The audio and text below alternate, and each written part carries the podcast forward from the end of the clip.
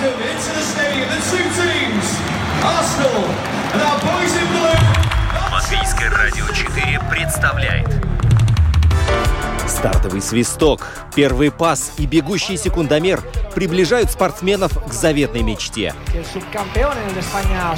Подрев трибун своим стремлением к победе, они дарят нам уникальное зрелище и открывают мир невиданных возможностей.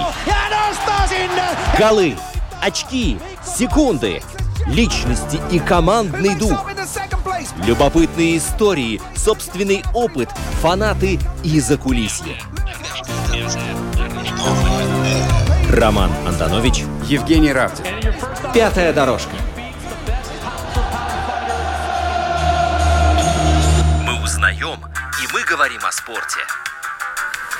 Вот, казалось бы, такая простая вещь, как, э, возьмем любой вид спорта, баскетбол, например, что там, мяч, кольцо, нужно попасть точно и желательно больше очков набрать, да. Э, в футзале то же самое. Выходишь на паркет, тебе нужно забить сопернику мяч и ворота, и, собственно, все. Все очень просто, на первый взгляд.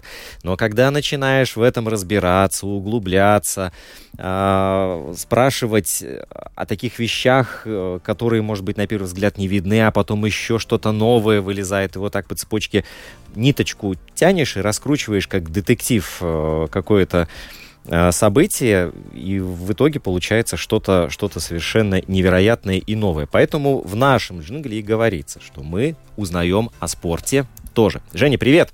Привет, Рома! Вот такое начало, и я футзал упомянул не просто так. Дело в том, что мы сегодня будем говорить об этом виде спорта и о достижениях одной очень известной в Латвии команды, и в Европе тоже уже известной. Вот.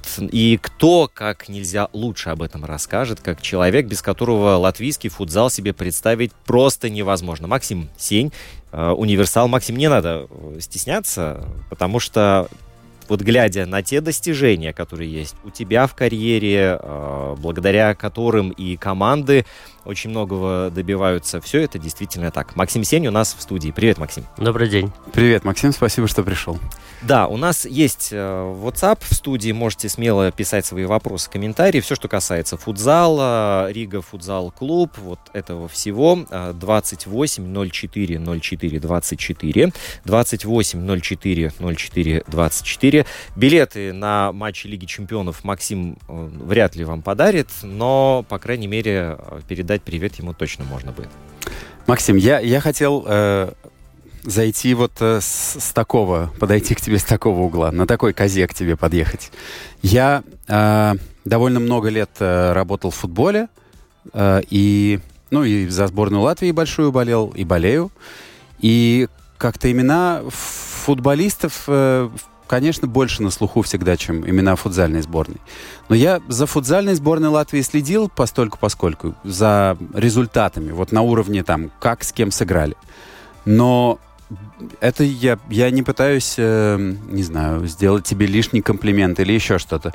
Но одну фамилию я знал. Может быть, потому что она короткая и звучная, но я знал, что сборная Латвии по футзалу для меня это Максим Сень. И вот это почти что равнозначные вещи.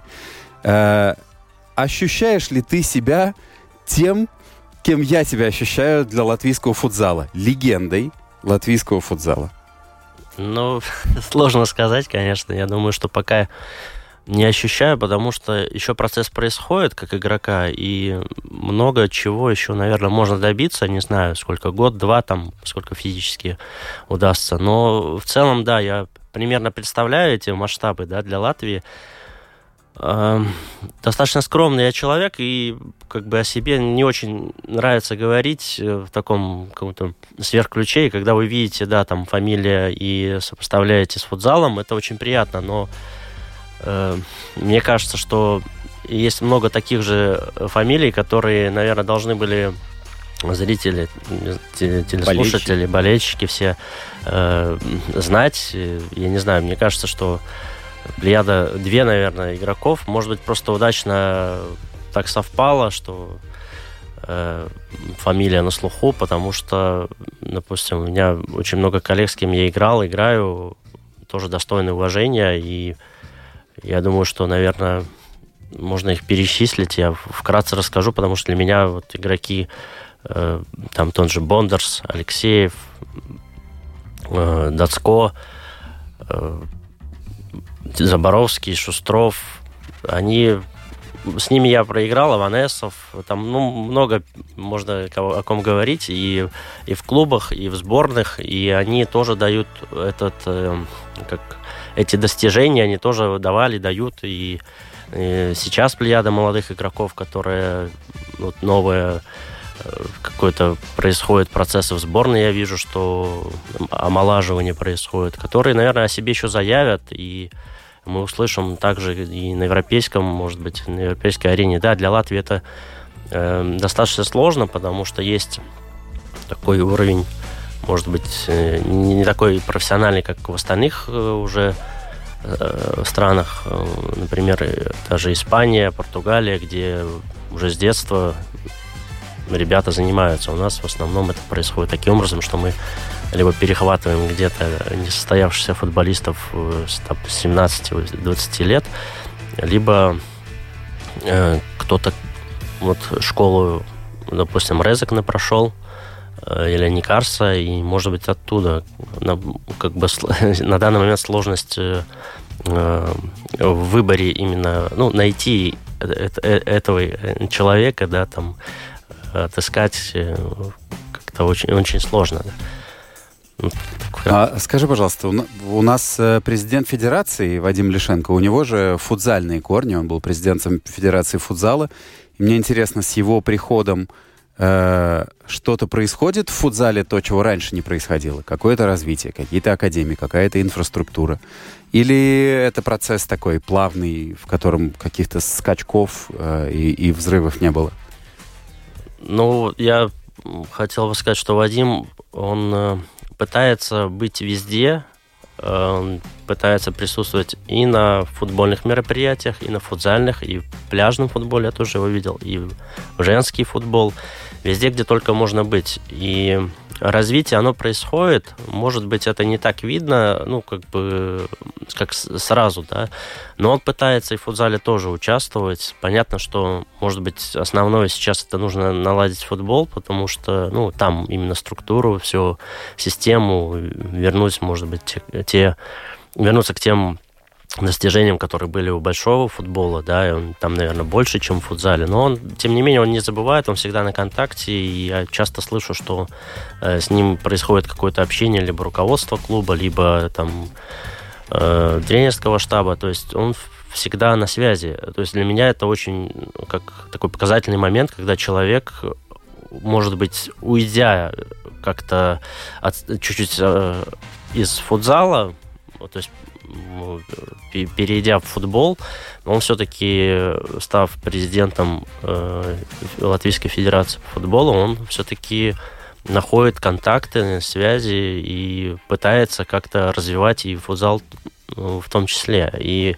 вот один из э, показательных, наверное, моментов, он недавно был назначен, я не помню должность, но он считается как э, можно сказать, э, не, может, не руководителем, а вот э, человеком, который отвечает за футзал и пляжный э, футбол в, ну, в Европе, в УЕФА. По-моему, он стал членом комитета УЕФА по футзалу и пляжному футболу. Да, в том числе. Ну вот, и, просто не помню точно, но это говорит о том, что он и в футзале, соответственно, тоже участвует, и Насколько его хватает, понятно, человек один, но мне кажется, для президента федерации он делает очень много. Ну, по крайней мере, я слежу за его ну, э, соцсетями. Это, и даже у нас было мероприятие, меня жена проводила в школе, мы для развития именно футзала, детей привлекать именно к э, футзалу, мы провели в школе мероприятие, он тоже, его пригласили, он присутствовал, то есть как бы всячески там взаимодействовал. Э, я думаю, что человек, который открыт для, для развития футбола в целом, футзала в частности, там, это, для меня это, ну, такой показатель. А футзал вот может представляться таким очень-очень младшим братом большого футбола, и на его фоне меркнуть. Вот тебе, как представителю этого вида спорта, не обидно, что э, такая львиная доля внимания аудитории достается матчам Латвия, Хорватия, да, Реал, Барселона. А вот э, футбольный, фут, футзальный клуб Рига и вот это дерби с РФС, вот это как-то где-то там на третьем плане. Я думаю, здесь еще и история очень влияет. Футзал, он достаточно э, такой молодой вид спорта, и развитие происходит, оно постепенное, и есть, конечно, преимущество и, фут, и футзала тоже, потому что, ну, наверное, стоит сказать, что в футзале всегда хорошая погода.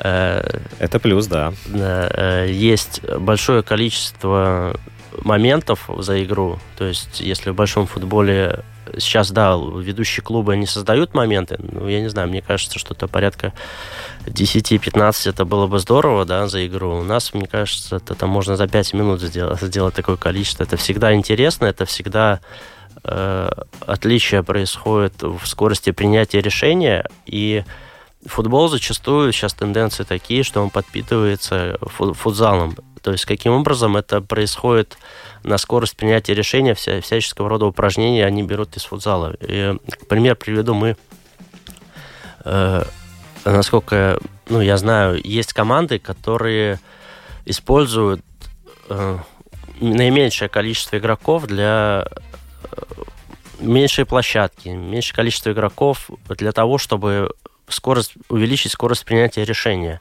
То есть они играют, к примеру, там 7 на 7 на все поле, или там короткие там, э, там 10 на 10 э, метров, может быть, квадраты там. Ну, то есть э, как-то это все равно взаимосвязано, и какие-то новые веяния, которые есть в футболе, они частично как-то связаны, бывают и с футзалом. То есть в футзале очень важен э, пресс, прессинг, да, если команда э, хочет завладеть мячом, э, то ей, соответственно, нужно как минимум хорошо отобороняться тогда будет мяч, а лучше всего это сразу же отобрать мяч у соперника, то есть это активно э, вступать в отбор. И в последнее время я ну, как бы замечаю, что э, как, в этом плане тоже есть развитие, и очень многие команды стараются прессинговать э, уже на чужой половине поля именно в футболе. То есть как бы есть такое как переплетение, и я думаю, что как младший брат, конечно, можно рассматривать, но я, я бы хотел, чтобы это все-таки со временем, может быть, придет мысль у, у многих э, там футбольных э, болельщиков, там, фанатов, э, также и руководителей, что э, ну, это должно быть как дополнение такое, а не где-то как такой угу. э, придаток. Вот, а, давайте теперь представим э, футбольный матч Лига чемпионов, да, а, мы смотрим игру в прямом эфире у больших экранов телевизоров, вот, длинный навес, длинная передача, где-то в стеночку обыграли, и все это, ну, а, понятное дело, смотрится на какой-то определенной скорости. И вот возникает эпизод а, в штрафной, когда э, нападающий, к примеру, берет и обыгрывает очень красивыми финтами двух защитников и делает это на носовом платке. И вот этот момент, он сразу же попадает в хайлайты, его сразу же там э, смакуют, с разных ракурсов смотрят, да, а о нем говорят, и сразу же какие-то лавры э, на голову э, футболиста, который сумел это сделать, обыграть. И вот этот эпизод, а, он же ведь тоже благодаря а, футзалу. Ведь на носовом платке вот это выражение мне очень нравится, а, когда ты на маленькой территории можешь разобраться с, там, с двумя-тремя соперниками. Эта техника, она именно из футзала, где мало места. Да, и часто получается, что и дети в любом случае, да, зимой э, время э, сейчас уже, наверное, может быть меньше, есть крытые холлы, но вот э, и в наше время, и достаточно долгое, наверное, время, и во всех странах, наверное, мира э, зимой все равно происходит все в залах, более, ну, на более меньших территориях, соответственно, э, происходит работа над технико-тактическими, может, какими-то моментами. Э, вырабатывает, отрабатывается техника, и э, да, это происходит, э, может быть, какого-то рода тренировки э,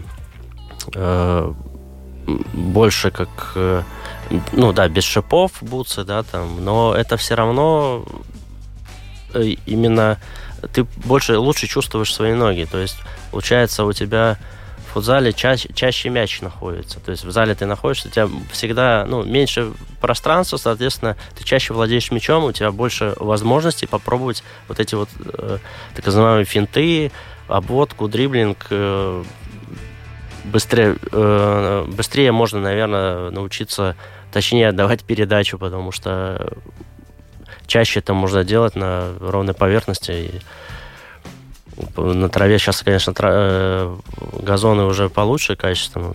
Когда мы начинали, было, конечно, с горками. Если мы покопаемся в э, большом футболе и возьмем звезд, то очень многие из них или начинали в футзале, или на каком-то этапе карьеры занимались футзалом, или специально брали дополнительно, ну, шли дополнительно тренироваться именно чтобы э, повысить, ну, улучшить технику в ограниченном пространстве и скорость принятия решений по-моему, там и Хави, и Иньеста в свое время занимались футзалом. Я уж не помню насчет Роналду и Месси, но не удивлюсь. Так что, может быть, мы будем считать э, не младшим братом, а, не знаю, двоюродным. Ну, что-то вроде того, потому что вот э, я действительно возмущен глубоко тем, что такие виды спорта где-то находятся вот в уголке от общественного внимания. Это совершенно несправедливо, на мой взгляд. Ну, не знаю, ну чего возмущаться? Ну, как бы мы же тут э, отталкиваемся от э, рыночных, в том числе, вот, э, кстати, предпочтений да. публики от того, что смотрится, от того, что имеет богатую историю, что раскручено. Я думаю, что не надо завидовать, не надо возмущаться, а надо просто заниматься любимым делом и стараться делать его но как вот можно если, лучше. Вот Вы уж если, простите да. за банальность. Но если мы смотрели, допустим, какой-то матч э, по футзалу, мы наверняка обратили внимание на то, насколько динамично там все происходит, насколько вот это большой футбол, он только в таком суперконцентрированном виде. И здесь возникает вопрос, а почему тогда э, этот вид спорта ну, не получается сделать настолько э, массово доступным для аудитории, чтобы вот матч какой-нибудь, опять же, э, Рига, РФС, посмотрели 60 тысяч зрителей Латвии. Ну, нам бы 6 тысяч на большой футбол. Ну, кстати, 6 тысяч на большой футбол на Ригу РФС уже приходит порой. Так что, может быть, мы двигаемся в этом направлении. Но все-таки какой-то другой, другой масштаб ну, хотелось бы, да. И вот те же самые трансляции по спортивным каналам, если посмотреть, то э, футзал, он, опять же, далеко не всегда э, доступен, и не всегда на него можно попасть. Хотя игр очень много, и команд много, и лиг. Ну, послушай, вот э, давай мы плавно перейдем к теме, что с, в конце этого месяца, с 29 декабря, э, э, ноября по 3 декабря, будет прекрасная возможность у латвийских любителей футбола, футзала, спорта вообще прийти и посмотреть на очень классный матч, потому что футзальный клуб Рига... Здесь барабанная дробь. прошел очень уверенно основной раунд в Лиге чемпионов УЕФА футзальный. Барабанная дробь усиливается. Обыграл все три, всех трех соперников по группе 9-1, 7-1, 9-4 и вышел в элитный раунд – где это снова групповой этап, объясняю я нашим слушателям, которые не очень знакомы с форматом. Это тоже четыре команды, это будет три матча, все они пройдут, Максим, в Земгало, да? В Елгове. Да, Земгалес... Э... Олимпийский центр. Центрс. Все они пройдут в Елгове, и Рига будет играть с французской командой Этуаль, с итальянской командой Эболи и с испанской командой Барса. Вот Ни много ни мало. Здесь бабах ну, это вообще крутой, крутой список. И я должен сказать, что ну, действительно, только аплодисменты. Вот то, что вы так высоко добрались, и а, у вас соперники такие сюда приедут. Можно, пока, пока, мы, пока мы не перешли к Барселоне еще, я хотел спросить, как э, складывался для вас основной раунд, помимо результатов? Ожидали ли вы от себя, что вы так уверенно пройдете его? И вообще, какие были мысли, эмоции перед, после? Ну, давайте, может быть, начнем сначала. У нас был предварительный раунд. Там мы тоже прошли, соответственно, все три игры выиграли, но у нас там был, была команда из Азербайджана, Арас. Там были собраны шесть, по-моему, если не ошибаюсь, э, легионеров. Там были пять, по-моему, бразильцев, хорват воротах. И там было тоже непросто. Мы играли здесь в Саласпилсе. Это было в августе, предварительный раунд. И э, там Э, была проблема какого характера. У нас появилось пять легионеров, и буквально за месяц нужно было вот найти какую-то общую игру, командную, с новыми людьми, новые условия, соответственно, у нас появилось больше возможностей для тренировок, чуть-чуть на другие рельсы встали. И там, мне кажется, было немного сложнее. Здесь уже в основном раунде по результату сложилось все, конечно, просто, но я скажу так, что мы э, в каждой игре играли на 100% и до последней секунды, потому что было э, при равной ну, игре плюс один, плюс два, если ты ведешь, э, команда выпускает пятого полевого игрока, и если они забивают, то, в принципе, они могут сравнять счет. Если мы хорошо играем в обороне, что мы сделали, наверное, вот в основном раунде в Чехии, мы хорошо сыграли в обороне при игре 4 в 5, соответственно, и забили свои голы. 3 или 4 гола забили в пустые ворота в каждой игре. То есть это не говорит о том, что мы на голову сильнее были.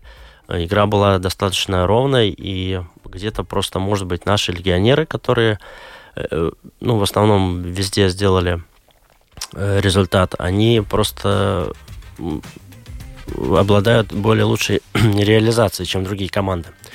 И что э, касается элитного раунда, то там Получается, мы сейчас анализируем и французов, и итальянцев, конечно, и Барселону, но у нас первая игра с французами, и понятно, что тут тоже будет очень многое зависеть от того, как команды примерно, если примерно одинакового уровня, насколько будет хорошая реализация, как все сложится, это может быть может быть разгромный счет как в одни, так в одну и в другую сторону. Но это футбол, это футзал, особенно там бывает такое, что команды проигрывают, равные команды играют одну игру, допустим, 8-1, 8-2, а вторую проигрывают 3-4 или 3-5 там. То есть такая достаточно динамичная игра, и зачастую сложно предугадать счет, только если заведомо там э, соперник на голову сильнее, и тогда уже, ну, плюс-минус понятно. Но вот что касается основного раунда, еще хочу сказать, что там э, во всех командах собраны были игроки, в основном либо сборники, сборные своих стран, либо э, также легионеры, там 4 или 5 легионеров. И у нас сейчас на данный момент наша сборная по футзалу, она чуть ниже, но она в, в среднем, наверное, там э, по Европе котируется. Э, и вот мы играли с Данией, они плюс-минус одного с нами уровня, э, ну, рейтинга по, по сборным с Чехии, которая там в десятку Европы, наверное, входит. И и боснийцы, которые тоже выше, наш, выше нас по рейтингу. И такие вот перед тем, как мы ехали, э, было достаточно сложно сказать, что вот так вот все сложится. Наверное, все это, я говорю, может от того, что хорошего все-таки уровня у нас легионеры тоже, в том числе. А вот узнать о сопернике больше, как он играет, особенности, стиль игры, а, где можно. Мне первое, что приходит в голову, это YouTube. Да? А как вы разведку проводите? Ну, мы и в Ютубе тоже, если это есть доступ. В основном там есть, конечно, но еще, также бывает, что команда проводит какие-то спарринги перед э, Лигой Чемпионов. Вот мы, допустим, играли э, товарищеские игры там в Швеции с Оребро и здесь э, с Любавой, с, ну, с командой из Польши. И они, кто-то из них, к примеру, проводит товарищескую игру еще след... со следующим нашим соперником. Мы пытаемся выйти, опять-таки, на контакт. Может быть, какая-то история есть у руководства, там, не знаю, у тренера с, э, с, с теми, кто когда-то играл. Там, ну, желательно, конечно, брать историю там, в этом году, то есть игры. Если удается э, найти, мы, соответственно, добываем эту игру, тренер анализирует, смотрит какие-то как э, сильнейшие качества, может быть, э, э, команды, может быть, также слабые стороны соперника, и, соответственно, пытаемся уже смотреть вместе команды, и он говорит, на что нужно обратить внимание, и таким образом. Ну вот пытаемся искать варианты, может, где-то кто-то играл в последнее время из команд, товарищеские игры или в Ютубе, это все, ну, происходит анализ, конечно. Угу.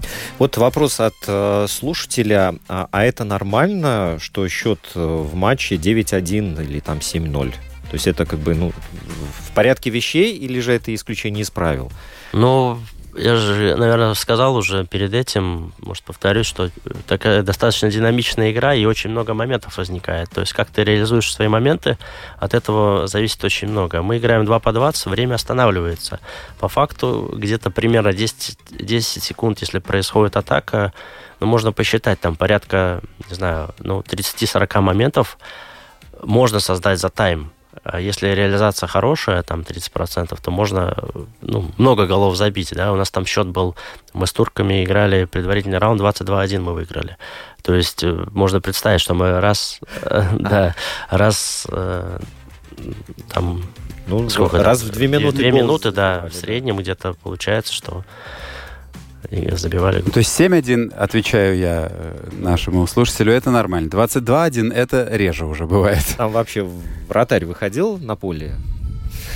Я думаю, что там, э, во-первых, их двое было, и они не очень хотели, наверное, после уже первых пропущенных голов, видя, сколько остается еще играть, что может там залететь очень много. Ну, там все сложилось, и не все моменты забиваются, и сопротивление бывает другим, и, ну, какие-то микроэлементы, микромоменты, э, которые могут сыграть в одну сторону, так и в другую. То есть где-то может попасть игра, э, мяч в ногу, рикошетом залететь, где-то может наоборот, там летит мяч в створ, а там попадает в твоего игрока, в чужого. То есть достаточно динамично и не знаю, такого э, сказать, э, такой ре, э, реализация, она не всегда бывает очень большой. То есть все индивидуально, как говорится. Вот я просто сейчас открыл э, первое, что попалось э, мне вот на странице ЛФФ которая касается футзала. Вот здесь история матча, наверняка помнишь, да, Рига против РФС, и вы тогда проиграли 5-6. Вот, вот 5-6 это счет, который красиво показывает, что игра была и результативная, и, судя по всему, боевая, и шла вот до последних секунд. Там было непонятно, кто выиграет. Вот, вот. Да, мы там, по-моему, за 2 секунды до конца э, у нас получается правила такие, что если в один, за один тайм происходит 5 фолов, то шестой фол автоматически он э, назначается 10-метровый, если команда. Ну, так и было, да. Да. И вот за 2 секунды до конца там после розыгрыша стандарта э, нашего ворота, соответственно, мы там свалили и пропустили гол на последних секундах. Хотя все шло вроде бы к дополнительному времени. Ну так, э, так бывает, это спорт, и нужно воспринимать поражение как шаг к, к развитию. То есть, если ты все время будешь выигрывать, наверное, сложнее будет найти моменты, за счет чего улучшить свою игру, улучшить игру команды, там, не знаю, какие-то новые импульсы появляются. Я? Ты? Да, ты, Жень, ты. Давай я. Хорошо. Я хотел спросить, э, конечно же, невозможно обойти э, эту тему в разговоре с игроком футзального клуба Рига. Это человек по имени Рикардинью. А, опять же, тем, кто не очень следит за футзалом, я расскажу, что за Ригу играет, ну, наверное, лучший игрок в истории футзала вообще. Это как если взять, соединить Роналду и Месси, и получится Рикардинью, который на самом деле так-то и не очень похож даже на профессионального спортсмена. Он такой немножко лысый, немножко бородатый, иногда у него даже животик есть там, в зависимости от того, какая у него форма. Но я не видел его сейчас, я не слежу так за Ригой, но когда я смотрел там на чемпионатах Европы и мира, что он делает, э, и, или там в финале Лиги чемпионов, он чемпион мира, он чемпион Европы, он трехкратный победитель Лиги чемпионов, он шестикратный лучший игрок э, мира э, в футзале вообще. И он играет за Ригу. Мне интересно, как вы восприняли вообще новость о том, когда узнали, что он к вам приходит? и как прошло с ним знакомство, и какой он в общении, какой он в быту, какой он в тренировках. Ну, давай сначала просто о, о, о впечатлениях о, он, он от новости о его приходе и от его прихода самого. Ну, новость, конечно, э, как говорят многие, бомба была. Э, достаточно, ну как, для меня лично получается, что вот какой-то промежуток времени отыграл в футзале, и для меня это было воспринято, ну, мной воспринято как какое-то, как ответная отдача э, именно вида спорта этого футзала мне за то, что я столько времени посвятил ему. То есть сыграть с лучшим игроком э, мира в, в целом, да, это было, ну, как вау, это здорово, и я понимаю, что это, наверное, не каждому дано, я понимаю, что это что-то такое сверх. Пока понятно, что ну, ты общаешься с человеком, и ну, человек и человек, да, когда он выходит на поле, это совсем другой человек, то есть который реально вот, э, которого ты всегда там наблюдал за его игрой там по по видео. Иногда мы встречались, играли, когда он за сборную Португалии, всегда на, него, на нем акцентировали внимание. Понятно, что нужна страховка, если будет обыгрыш и так далее. То есть особое внимание всегда. И во всех моментах, где он когда-то участвовал, там, чемпионат Европы, чемпионат мира, ты будешь смотреть всегда игру, если, ну, неважно, как бы какая команда играет, если будет против нее играть Португалия, ты будешь смотреть, потому что будет что-то, ну, как... как что-то люди, стоящее обязательно. Да, люди всегда э, хотят хлеба и зрелища, ты знаешь, что это зрелище будет вот в этом данном конкретном случае. Э, по общению с ним, ну, достаточно открытый человек, всегда готов помочь. Бывают какие-то моменты, но в целом э, вот с позиции как игрока он старается помочь, он знает всю эту игру. Мне кажется, что он как э, уже столько лет в этом футзале, и все моменты, все детали, кто, как, он даже знает, в какой момент нужно обыграть. Он говорит даже расположение ног, когда нужно при каком, ну, в каком случае, в какую сторону там обыгрывать. То есть это у него, мне кажется, уже там подсознательно настолько все развито, и мне кажется, он даже может не играть, там месяц придет и будет лучшим всегда. То есть, ну, такое ощущение складывается. Ну, а особо, особенно мне вот э, импонирует то, что он э, пытается идти ну, на контакт и всегда пытается ну, вот, объяснить, ну, как не то, что каким-то заумным или что, просто вот простым языком, как, что, куда, и это, ну, достаточно открыто, он как, ну, простой человек, ничего там сверх как будто бы и нету такого. То есть вот это импонирует. Ну, так. А как он тренируется, да? Ему 38 лет, он выиграл все, что только можно. Э, насколько самоотдача у него велика? Или он так знает уже, что к чему, и позволяет себе немножко, э, ну, не то чтобы расслабиться, но не напрягаться на 100%? Ну, я думаю, что, наверное, было бы сложно ему. Он понимает, что у него такая история, он, ну, он звезда, ему, наверное, сложно как-то так э, где-то филонить. Ему нужно всегда себя показывать. Он э, как бы и на тренировках, и в играх. На тренировках это тоже, наверное, особенно. Э, он пытается на максимуме. Даже какие-то микротравмы, там он после них возвращается, он всегда на максимуме, он всегда лучший, он старается быть, по крайней мере, там это всегда какая-то ну, ты играешь против, обычно это какая-то неожиданная, нестандартная ситуация, к которой ты до этого, может, не сталкивался, там, какой-то обыгрыш, нестандартный прием, дриблинг и так далее, это все что-то новое. И ты понимаешь, что те команды, против которых он играет, э, что их вроде бы там ну, вот, показывают потом, как вы говорили по футболу, да, вот эти на флажке, там, на носовой платок, а он это делает, и он может сделать, мне кажется, это в любой, в любой вот момент. Вот вот ему скажешь, что нужно вот отсюда туда там забить гол, и он сделает это своеобразно и очень красиво, эстетично, и это все, ну, это всегда смотрибельно. Ну вот, как бы, не знаю, но очень много таких положительных э, моментов при общении, при, там, не знаю, во время игры, и это и сбоку, там, когда смотришь, когда он играет, ну, это, конечно, заслуживают уважения. Здесь напрашивается такой вопрос. Мне кажется, его можно даже оставить без ответа, но я даже не представляю, какими пряниками руководство футзальной команды Рига да, заманило Рикардини сюда, в Латвию. Может быть, ему в жизни не хватало юрмальского воздуха, да, поэтому он решил поближе здесь быть. Но вот как бы видеть такую легенду здесь, в Латвии, в хоккейно-баскетбольной стране, да, очень как бы непривычно. Думаю, что холодный свекольный суп ему пообещали и селедку с картошкой. Ну, наверное, есть какая-то предыстория. Здесь, наверное, вернемся к президенту Федерации. Э, ну, Рикардини рассказывал, что первая плеяда легионеров, одна из, которая появилась в Латвии, это был, если не ошибаюсь, это 12 год, ну, плюс-минус там пару лет, э, появились благодаря именно Рикардиньо. Он те игроки, которые заканчивали в Португалии в сборной, он э, с ними был на контакте, потому что он с ними общался, и э, он как-то пересекался э, несколько раз, я так понимаю, с Вадимом, они общались, и Вадим попросил его для клуба Никарс, он тогда участвовал, ну, вот, представлял Никарс, как выступить таким неким Агентом? Агентом, да, чтобы пригласить, может быть, кого-то в Латвию для развития именно этого вида спорта. И вот играли... Капитан сборной Португалии играл за Никарс. Да, Арналдо играл, Жардел, Замари. Это все люди, которые достаточно также э, ну, на слуху и были в то время очень известными игроками.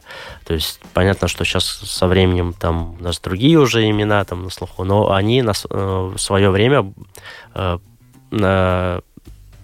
ну, окончания карьеры приехали в Латвию для развития, и вот Рикардиньо был одним из тех, кто э, кто поспособствовал этому. И, соответственно, я думаю, что, скорее всего, один из моментов это также вот их э, коммуникация. Он, наверное, из Риги поступило предложение, он один из, наверное, разговоров провел с Вадимом, как, как что здесь вообще происходит, плюс-минус, и понятно, что там какие-то финансовые соглашение там не последнюю роль влияет, но один из моментов может быть также и связано это именно вот это общение он, до. Он, он решил узнать, так куда же я все-таки сплавлял своих э, партнеров по, по сборной и приеду посмотрю.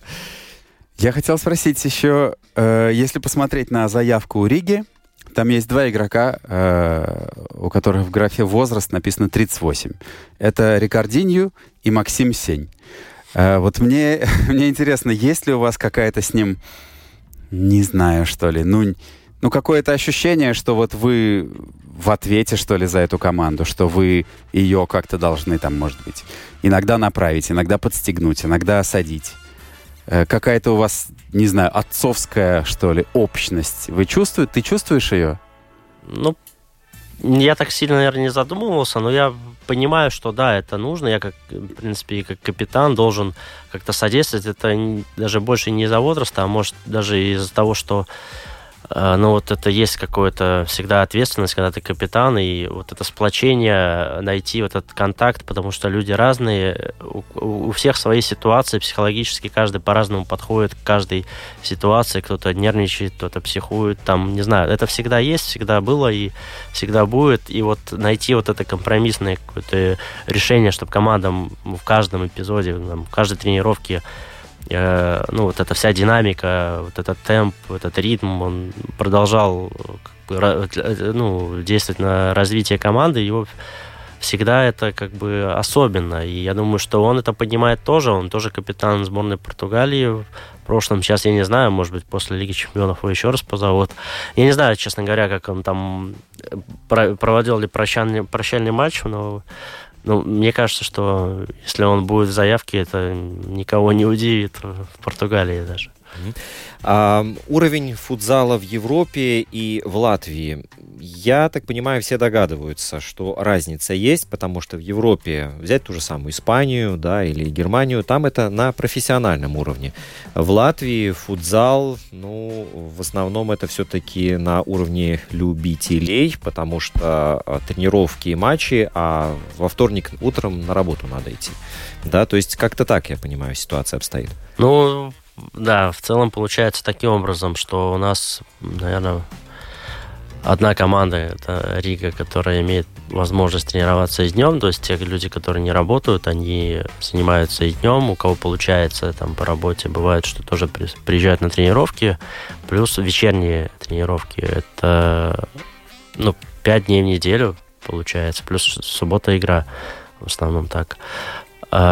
У РФШ похожая ситуация, но они, по-моему, днем не тренируются. Есть некоторые игроки, по-моему, кто может э, тренироваться там, наверное, тренажерный зал. А остальные команды два, три, четыре раза в неделю тренируются больше, наверное, как раньше это было, так полупрофессионально. И поэтому, наверное, это уровень сопротивления в стране в целом, он такой, что э, приходится искать варианты для спарринга в других странах перед Лигой чемпионов. Здесь выставлять состав, который э, может ну, для перспективы не всегда сильнейший э, на данный момент. И да, наверное, если бы у нас там было 8 таких профессиональных клубов, было бы, наверное, проще. Но здесь еще момент такой, что, как сказали, наверное, футбол более такой, э, как более ну, с историей развитый. Он один, ну, главный, наверное, вид спорта в мире. Но здесь еще хочется отметить тот факт, что сейчас э, мир такой достаточно динамичный, и очень много видов спорта параллельных есть, и у людей есть возможность их быстрее найти, то есть посмотреть, тебе это интересно, интересно, ну, выбрать что-то свое. Раньше там 5-6 видов спорта было, и принципе, можно было набрать этот кворум, это количество человек там на тренировки, на игры, чтобы какого-то игрока вывести там в сборную и так далее, даже в регионах. А сейчас, наверное, сложность даже и понятно, что у нас и количество людей, численность населения там гораздо меньше, чем была, и плюс вот разнообразие видов спорта, которые тоже достаточно интересны, и ну, не факт, что каждый придет, поэтому найти ну, как вот этот вот оптимальный вариант, когда у нас будет и количество игроков соответствующее, и, и будет конкурентоспособная э, среда, Здесь, наверное, нужно, как, как вот, может быть, как Рига, так зайти и вот искать вот таким образом, чтобы строить постепенно структуру, чтобы появлялись э, э, академии, может быть, бесплатные тренировки, потому что если есть возможность, к примеру, там пойти за 50 евро в футбол или там за 20 евро, условно говоря, в другой вид спорта, родители могут и выбрать, а хотя, может быть, и сам ребенок более перспективный будет в футболе, да, там, к примеру, то есть, может быть, э, где-то вот в этот момент, в этом моменте, может быть, стоит поразмыслить, может, как вариант. Да, но вот подытоживая, то есть получается, что на латвийском уровне Рига и РФС это команды, которые ну, практически не имеют такой особо сильной конкуренции, а на европейском уровне, вот глядя на ваш календарь, э, в конце ноября. Хочется сказать, что э, Рига находится в таком заведомо невыгодном положении, потому что вы будете играть против э, профессионалов. Ну, можно сказать так. Я не знаю насчет французского клуба. Во Франции профессиональный футзал? Тоже, да. Угу. Ну да, ну а Италия и Испания это гранды футзальные, конечно. Причем, если касаться Франции, э, лет 10 назад э, Франция была, э, наверное, на одном уровне с нами, именно по сборным. Э, со временем они потихонечку начали развивать футзал, и уже сейчас они играют товарищеские игры там на, на равных там с теми же португальцами, испанцами, итальянцами. Очень э, сильно они ну, подросли в плане вот развития именно футзала. И поэтому клуб, соответственно, тоже будет представлять, ну, представлен там в основном игроками сборной, плюс часть игроков там из Марокко есть, которые сейчас тоже, э, ну, вот такое, как одна из не только в футболе, да, но и в футзале одна из э, стремительно развивающихся стран, вот Марокко.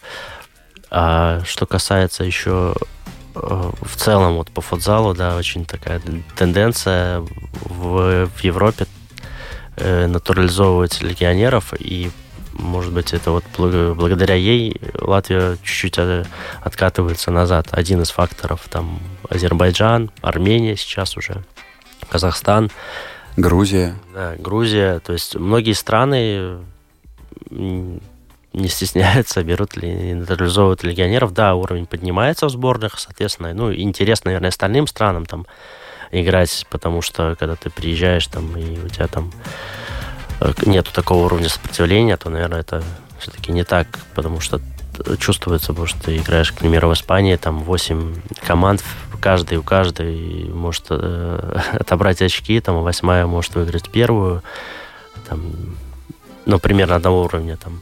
И как-то так. У того же Азербайджана на чемпионате Европы, я помню, ну, в стартовой пятерке четыре бразильца и, скажем, азербайджанский вратарь.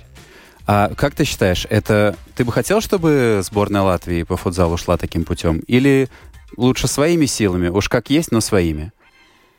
Я, честно говоря, придерживаюсь второй э, точки зрения, когда свои игроки, ну, к сожалению, наверное, да, есть Э, ну вот объективная картина, ты можешь обыграть на данный момент испанцев. Но если ты привезешь там 10 легионеров, ты их обыграешь. Какой интерес будет, ну вот задаюсь себе вопросом, какой интерес будет тем игрокам, которые соучаствовали, да, там, они были в сборной, но они там не выходили, к примеру, да, или какой интерес будет там для тех людей, которые стремятся в сборную. То есть никакого особого такого интереса, наверное, в том, что какие-то заслуги есть, у этих игроков не будет. Я ставлю себя на позицию там игроков, которые не будут попадать в состав, не будут там как-то участвовать в этом в развитии спорта в стране. Вроде как бы я могу, но насколько получается, но меня не ставят, поэтому не знаю, мне кажется, что все-таки правильнее э, тем, что есть играть. И, ну, да, может быть, это пока такая объективная ситуация. То есть ты можешь там, не знаю, сыграть в ничью, может быть, однажды там с какой-то сильной командой. Ну, пока это так. Может быть, ну, придет время, может, как у большой команды, это в 2004 году, может быть, и мы выстрелим когда-то своими силами. Максим, вот очень быстро а, на вопрос. 38 лет в футзале – это много или мало? Ну, Спасибо за вопрос, слушайте. Да, э, я думаю, что это достаточно много, но сейчас такие как тенденции, что люди не заканчивают карьеру в 30-35 лет, как э, ну, в этом промежутке времени обычно заканчивали лет 10 назад даже футболисты. Сейчас это чуть-чуть увеличивается, и многие клубы даже те же в Португалии, в Португалии и в, и в Испании есть игроки, которые там 36, 37, 38 лет, они еще играют. Поэтому, mm-hmm. ну, плюс-минус это уже такой возраст. Ну, ты идешь на тренировку как на праздник или как на работу? С работы. Ну, с работы на работу. С ну, работы на праздник. Бывает по-разному. Это ж э, как от настроения зависит. Я стараюсь э, не особо там как-то э, загонять себя, что там сложная тренировка или что, это как бы ты увидишь мяч, ты увидишь команду игроков, там это новые эмоции какие-то. Более, наверное, позитивные я иду, и потому что есть всегда есть какая-то коммуникация, у людей какая-то информация, это как бы как один из вариантов все равно для общения с людьми, которые э, ну, на твоей волне и играют в, твой, ну, в, в тот же вид спорта, который нравится тебе, какие-то общие темы для общения. Всегда, ну, как бы приятно увидеть и пообщаться. И, и в футболе, в футзале тоже. Еще один вопрос от слушателя. А, рекорд по чеканке мяча. Просто цифру. Ну, я, честно говоря, 20 лет не набивал уже так вот специально, но я в голове у меня отложилось, что порядка, по-моему, всем телом, то есть это э, и колено, и голову тоже, да, считая, там порядка 800. Ого. А, но это было 17-18 лет, по-моему. Я после этого не особо там как-то экспериментировал. Ладно, и, и, и головой отдельно я пытался тоже 200 с копейками. 230-240 было. Шея, наверное, после этого болела. Быстренько, Максим, у нас совсем мало времени. Вот ты принес с собой а, награды, а, самые памятные, а, которые ты выбрал из своей большой коллекции. Расскажи коротко о них. А, ну вот первое, это первая такая значимая награда, это когда дали лучшего игрока э, от федерации, именно это за футбольной федерации, именно за, за год, не сезон, а за год. Э, это достаточно такая важная. Она первый раз проводилась для... Такая номинация была в футзале вообще в целом. И вот она была в 2014 году. Я как раз э, полсезона отыграл в Рабе, полсезона в Никарсе. Это оба два таких значимых клуба для футзала и очень так знаменательные для меня. А вторая награда это вот лучший игрок высшей лиги. Это именно за сезон была в 2020-2021 году. И очень приятно было, что там вместе, играя в команде с легионерами, признали меня. И как бы хочется также сказать, что это важные награды. То есть это как, ну, как э, я понимаю, что это как индивидуальные награды, да, но хочется сказать также, что этих наград никогда не, не бывает без участия твоих э, однокомандников, игроков, которые отдают тебе пас, там, не знаю, делают, как, э, создают какие-то комбинации. Это все происходит. Командный вид спорта у нас все-таки футзал, и очень э, хотелось бы также поблагодарить и своих коллег, э, которые помогли мне вот, в наградах, в достижении этих наград. Ну и медаль, да, это последняя медаль за в чемпионате Латвии, которая золотая. И вот в прошлом сезоне было не, не просто с РФШ, а также мы играли в финале 3-1 в серии, выиграли, и тоже значимое. Вот на этой золотой ноте мы ставим точку в программе, потому что у нас время иссякло. Максим Сень, Универсал. Я последний только анонс. Пожалуйста, если вам нравится футзал или если вам нравится футбол, если вы болеете за Барселону, если вы хотите посмотреть на Рикардини, если вы хотите посмотреть на Максима Сеня и, и на то, что из себя представляет футзальный клуб Рига, с 29 ноября по 3 декабря элитный раунд Лиги чемпионов УЕФА по футзалу в Елгове. Э, не поленитесь, билеты не должны быть дорогие. Приезжайте, посмотрите, это будет очень интересно. Лига чемпионов Латвии. Ну, круто. Да, Барселона в Латвии. Максим, спасибо тебе, что пришел. Спасибо за беседу. И побед, побед и никаких травм. Да, спасибо да. за приглашение. И, и надеемся увидеть Латвию рано или поздно на чемпионате Европы.